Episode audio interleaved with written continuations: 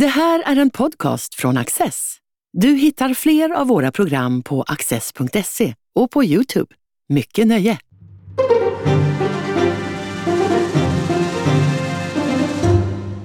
Välkomna till Studio Access. Min gäst idag är Oskar Jonsson, doktor i krigsvetenskap, verksam vid Försvarshögskolan.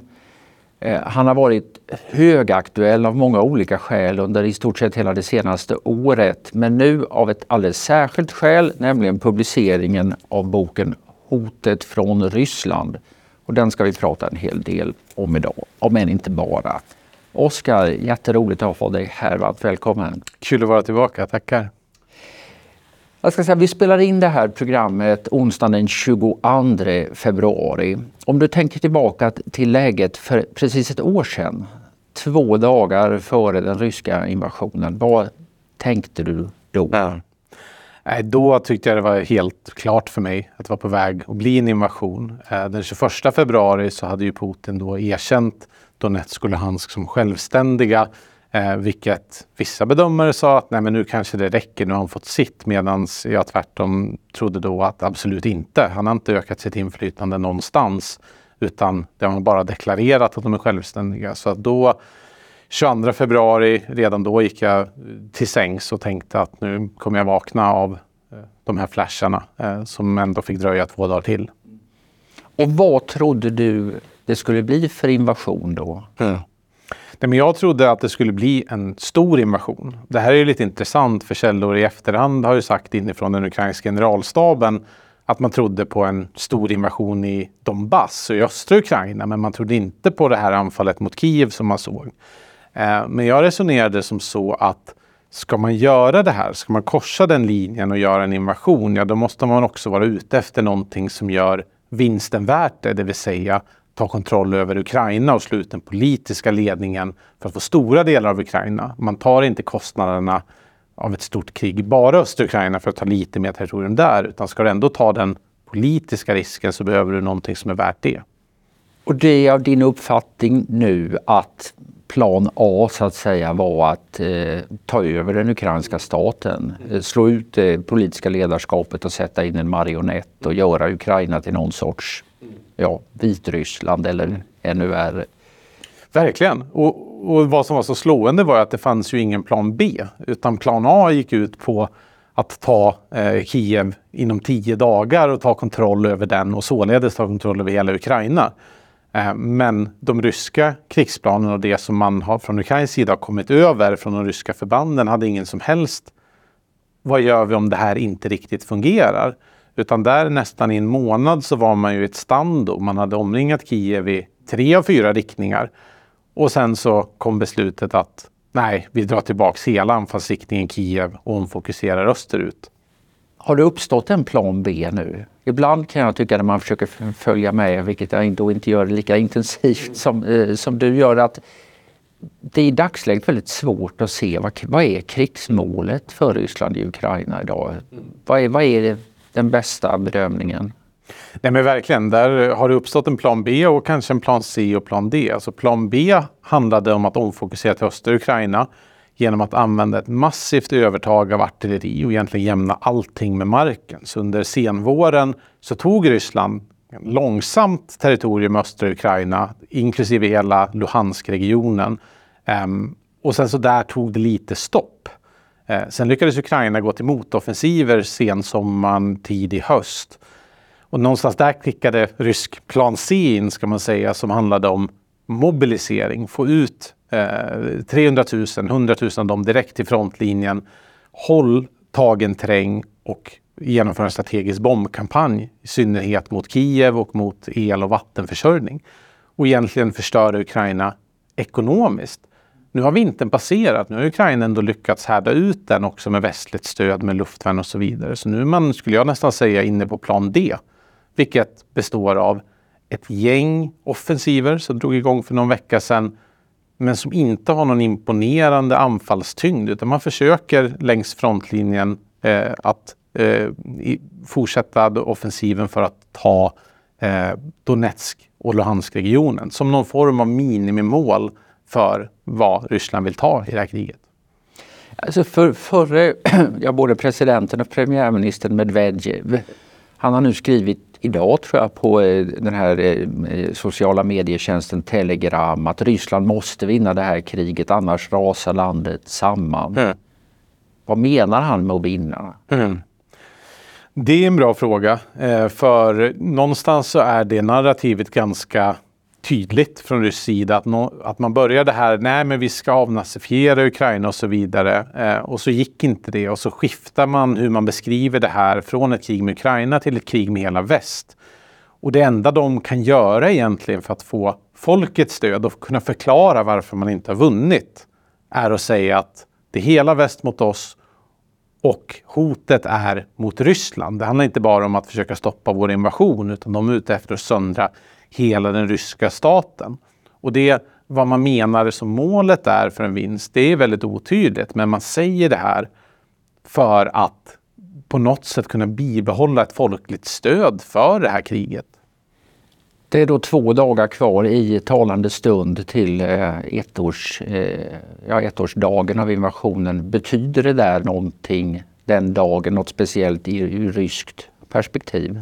Ja, alltså det har ju kommit sådana diskussioner, till exempel segerdagen 9 maj eller det ortodoxa nyåret, att Ryssland skulle genomföra någon större offensiv kring det. Så har det inte skett fram tills nu. Eventuellt så skulle Ryssland genomföra ett större robotangrepp. Nu har man inte gjort det på någon vecka, då kan man ha sparat upp kryssningsrobotar och ballistiska robotar. Men snarare så var Putins stora tal igår, det var hans första sånt tal på 2 år, där han adresserar lagstiftare och politisk elit. Och där sa han egentligen att allt är västs fel. Och så drog han upp gamla historier om att Ukraina ska kärnvapen. Att USA bygger biovapenlabb och sådär i Ukraina. Men det fanns liksom inget mer tydligt som man gick in i och sa så här ska vi göra för att vinna. Och vad är en vinst? Din bok heter Hotet från Ryssland och det är klart att det där hotet gäller många länder, men ditt fokus får man ändå säga är på det, hotet mot Sverige från Ryssland. Vad är det viktigaste Sverige har lärt sig av det gångna året? Men jag tror att det viktigaste är nog den mentala förändringen från att krig och konflikt är någonting vi egentligen tänkt bort som vi inte behöver syssla med, utan att någonstans den eviga fredens tidevarv så kommer Ryssland bli en västintegrerad stat bara vi handlar tillräckligt mycket med dem. Och det här med krig och militärt, det är lite anakronistiskt. Det behöver vi inte längre. Utan jag tror att också Sveriges första försvarslinje har varit idén om att folkrätten gäller, att stater inte invaderar varandra. Och när det faller, första försvarslinjen, då börjar man fråga hur står det till med de andra försvarslinjerna, vårt militära och vårt icke-militära försvar. Så det uppvaknandet att den hårda säkerhetspolitiken finns där, vi måste hantera den, det tror jag skulle säga är det viktigaste. Har vi lärt oss, eller bör vi ha lärt oss någonting även av det militära försvaret, av hur Ukraina har lyckats avvärja angreppen? Ja, det finns egentligen ingen gräns på hur många lärdomar man kan dra. Alltså, en av dem är ju att det viktigaste ett land har är försvarsviljan. Ett annat exempel på det är ju att talibanerna höll ut 20 år i Afghanistan och är nu tillbaka i makten. De hade ingen teknologisk överlägsenhet eller numerär överlägsenhet mot USA, världens starkaste militärmakt. Men Ukraina har också visat att det är den som är beredd att försvara sig kan hålla ut mot en stor makt. En annan del som är mer skrämmande, det är ju det industriella perspektivet. Tankesmedjerapporter i Storbritannien visar att brittiska artillerilager skulle klarat ungefär en vecka av Ukrainas åtgång. Så Ukrainas artilleriförbrukning håller på att förbruka hela västs lager för att man har prioriterat bort egentligen den industriella dimensionen och lagervara, alltså beredskapen. Så det är ju bara 2 exempel på uppvaknanden. Innebär det att Försvarsmakten eller Försvarets materielverk nu har beställt mycket ny ammunition? Jag kan ju hoppas det. Jag vet inte exakt hur det ser ut, men det hade förvånat mig om vi inte hade börjat lagerföra mer. Hur akut är hotet mot Sverige? Men jag skulle säga att hotet mot Sverige är i det här skeendet framförallt inte militärt utan det är icke-militärt. Rysslands militärmakt är en ständig del i deras interaktion med alla andra stater. Den finns där våldskapital egentligen. Men det är mot Sverige idag framförallt riktat inom icke-militära delar. Cyberdelen, underrättelsedelen, informationsoperationer, ekonomiska domänen. Men det är i sig sällan någonting som är lika avgörande som ett militärt slag, utan det är snarare dropparna som urholkar stenen. Att det är ingen, man kommer inte genomföra en informationsoperation och sen ändra hela Sverige sin politik, men man jobbar långsiktigt med att främja Rysslandsvänliga intressen och främja etablissemangskritiska aktörer. Du tar upp det här med uthålligheten. Betraktar sig Ryssland som varande i krig med Sverige redan? Ja, jag upplever att man säger att västvärlden är ute efter att krossa Ryssland. Sen, så att det finns absolut en intensiv konflikt. Sen så är det en annan sak än att det är fortfarande några steg till innan Ryssland beskjuter väst med militära medel. Men det har nog framförallt för att de inte skulle ha något att vinna på det att göra, snarare än att de upplever att vi har ett gott partnerskap med varandra. Så att konflikten är absolut reell. Och det sker cyberangrepp, det sker informationskampanjer, det har åtminstone skett ekonomiska transaktioner som har syftat till att stärka den ryska positionen. Mm.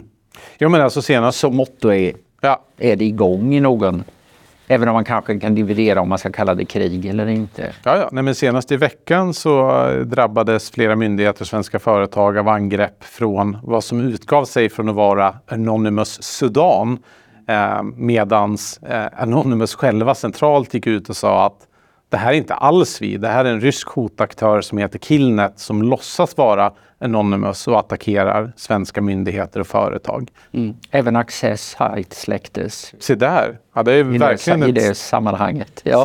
Verkligen strategiskt slag mot Sverige. Ja, de har genomskådat oss i grunden. Det sker uthålligt i så mått att det sker kontinuerligt. Är det i hopp om att nå några kortfristiga vinster, eller handlar det om att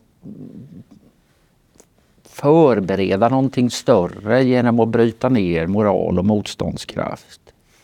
Men jag tror det viktigaste här är nästan att se att konflikten är permanent. Ryssland vill kontinuerligt stärka sin position. Vi kan bara ta ett exempel som jag kommer att tänka på. Det är de spionåtalade ryska paret som greps ute på Värmdö. De kom till Sverige i slutet av 90-talet, men enligt åtalet började deras spioneri 2014. Det vill säga att på 90-talet när relationerna var som bäst mellan öst och väst placerade man fortfarande ut spioner för framtida avkastning. Och det skulle jag säga, det pendlar inte med liksom världspolitiken att nu har vi bättre relationer än vi sämre relationer. Utan Ryssland använder underrättelsetjänsten och andra instrument för att på 5, 10, 20 års sikt främja sina intressen.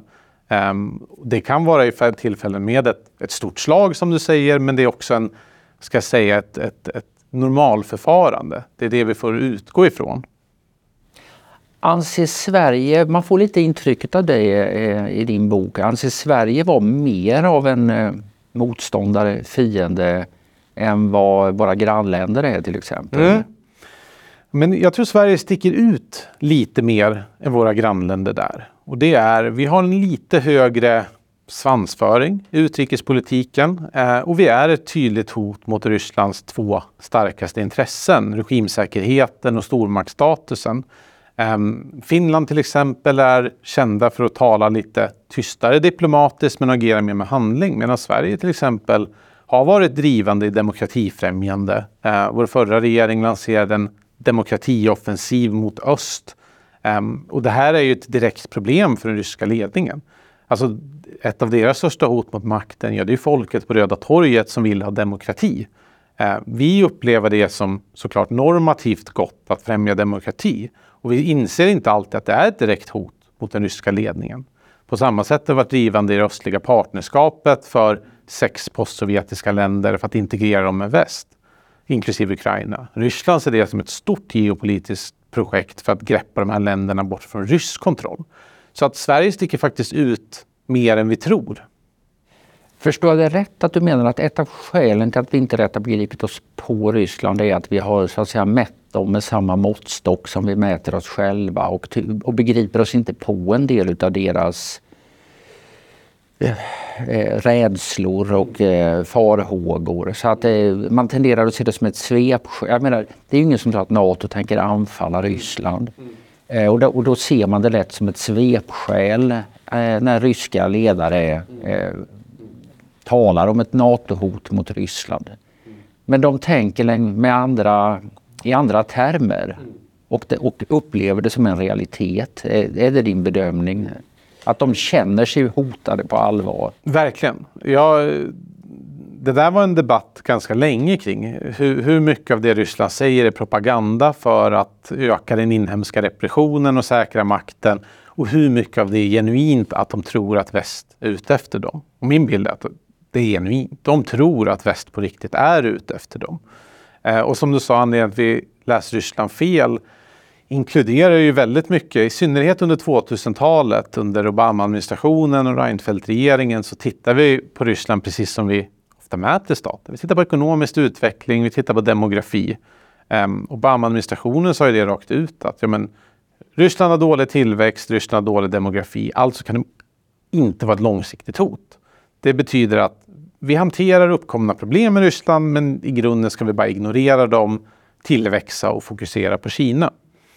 Men det missar helt vad makt är. Alltså makt är relationell. Hur mycket du kan påverka en annan part. Det är inte materiell. Återigen, USA, världens största militärmakt, kan skicka hur många stridsvagnar som helst till Afghanistan. Men de fick inte igenom sin politiska vilja. Man påverkade inte en motståndare. Och det jag berör i boken är men vilken makt förutom USA och Kina har större påverkan på utkomster i internationella systemet.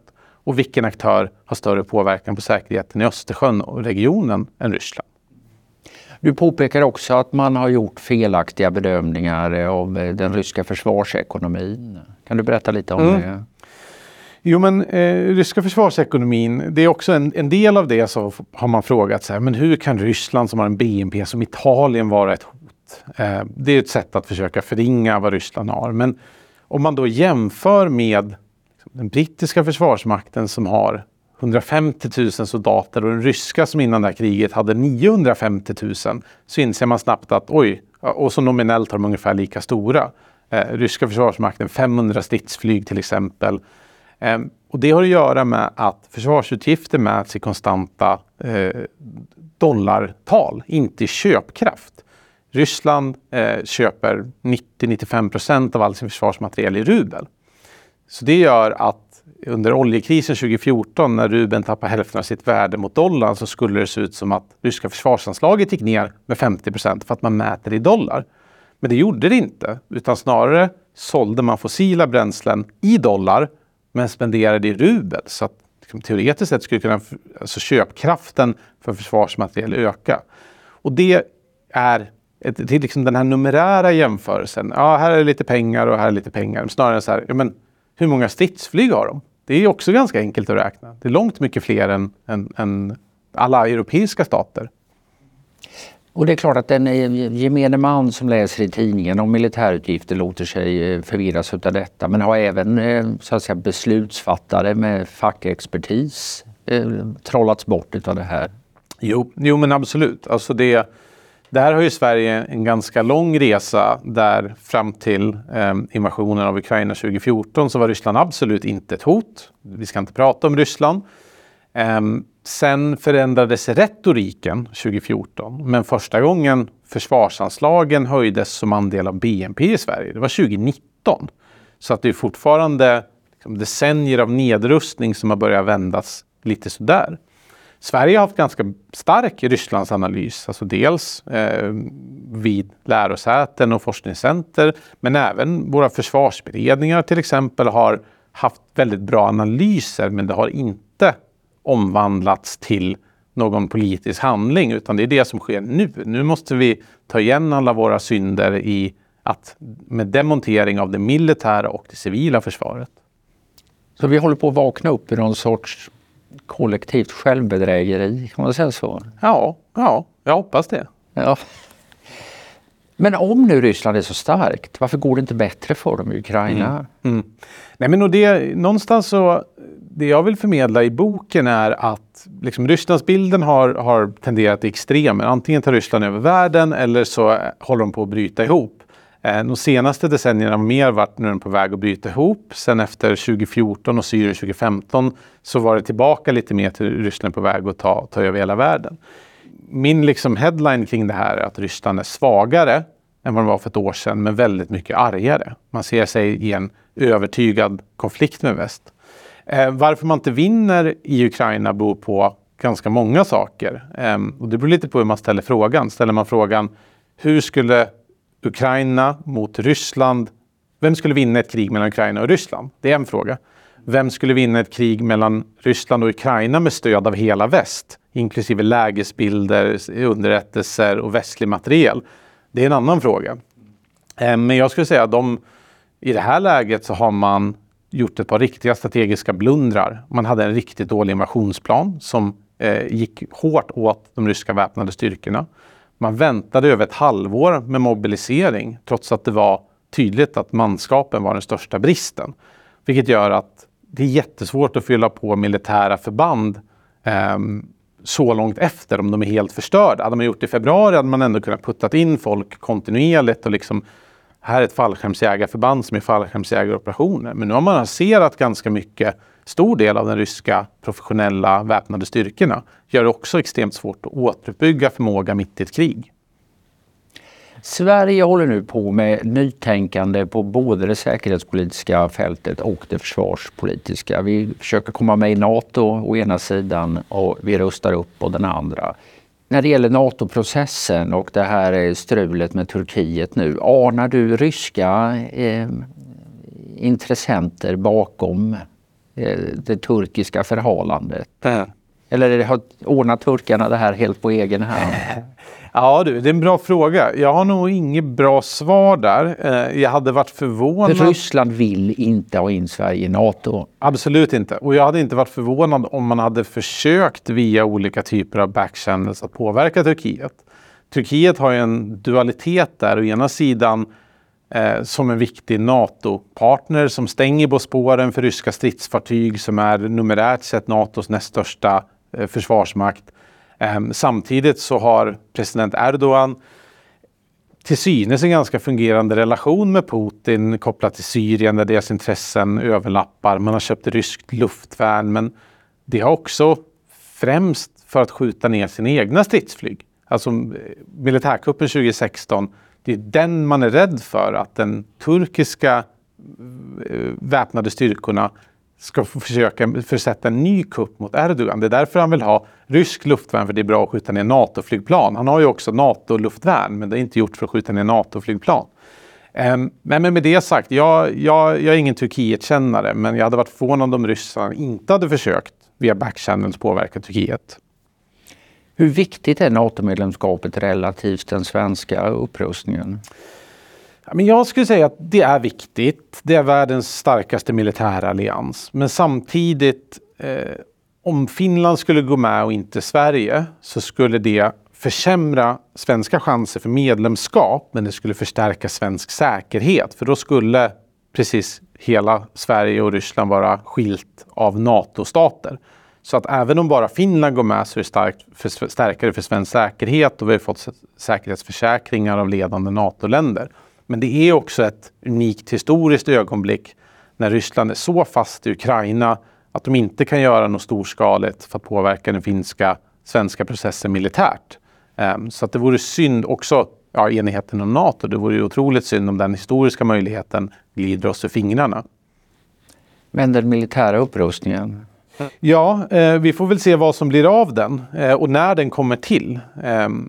Det är det som är det svåra med en militär upprustning. Jag bara använder ett exempel, så över 50% av alla Stingers, ett buret luftvärnsrobotsystem som produceras det senaste decenniet, har skickats till Ukraina. Det kommer ta över 6 år att återuppbygga den mängd man hade inom kriget inom existerande produktionslinjer.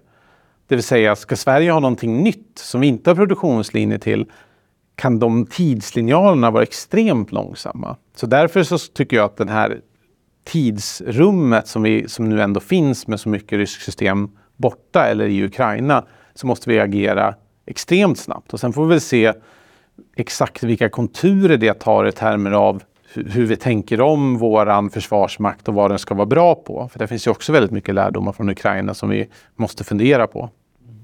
Om man ser över hela spektret då, det finns det här latenta militära hotet, det finns aggression som redan pågår, underrättelse, informationskrigföring, industrispionage och så vidare. Finns det någon av de här områdena där Sverige så att säga lätt kan stärka sin position? Mm. Där det går hyggligt fort att göra så att situationen blir bättre? Ja, men det är en bra fråga. Men jag skulle säga cybersäkerhetsarenan. Om vi går och tar parallellen till Ukraina, så har ju Ukraina sett de värsta cyberattackerna i världshistorien, där finansiella systemet har blivit utslaget, där energiförsörjningen har blivit utslaget.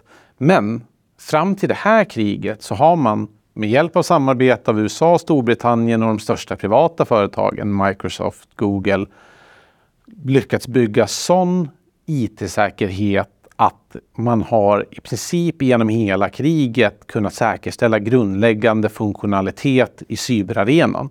Med andra ord, ett mycket fattigare land än Sverige kan på ganska kort tid bygga ett tillräckligt robust system för att klara en cyberinvasion samtidigt som en militär invasion.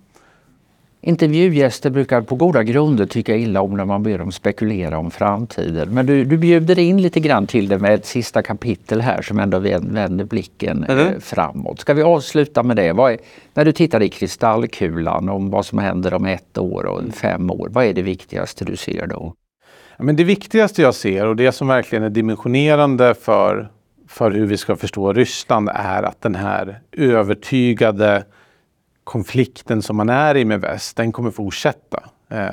Regimen har intalat sig själv det, folket har intalat sig själv det, man är i ett existentiellt krig med väst. Så även om kriget i Ukraina skulle ta slut nu, så skulle den bilden att hela väst är ute efter att krossa Ryssland och man måste slå tillbaka mot väst, den kommer vara kvar. Från de generationer som växer upp i det krigstänket. Och det är inte bara något som en del hoppas som bara finns hos Vladimir Putin, utan det kännetecknar ett helt skikt i det det ryska ledarskapet. Absolut, det genomsyrar ledarskapet, och ledarskapet gör vad de kan för att reproducera den bilden till folket, där det är svårt att veta exakt hur världen tas emot, men en tillräcklig del av folket köper den. Och det andra är att min bild av det rent militära kriget just nu är att Ukraina har en viss fördel. Ryssland har de senaste veckorna påbörjat nya offensiver i olika riktningar, men de ser inte så starka ut. Om Ukraina lyckas hålla de offensiverna stången, samtidigt som man tar emot den nya västliga materielen, stridsvagnar, stridsfordon, och återuppbygger ny förmåga, så har man goda möjligheter till en ny, större motoffensiv senare under våren. Det kan vända kriget. Eller mycket enklare uttryckt, nu har Ukraina slagit den ryska professionella armén, och slår man den ryska mobiliserade armén så har de inte så mycket mer kvar. Tack för detta, Oskar Jonsson. Vi sätter punkt där för den här gången. Stort tack för att du har varit med. Tackar, kul att vara här. Du har just lyssnat på en podcast från Access. Du vet väl att vi också är en tv-kanal och tidning? Teckna en prenumeration idag på access.se.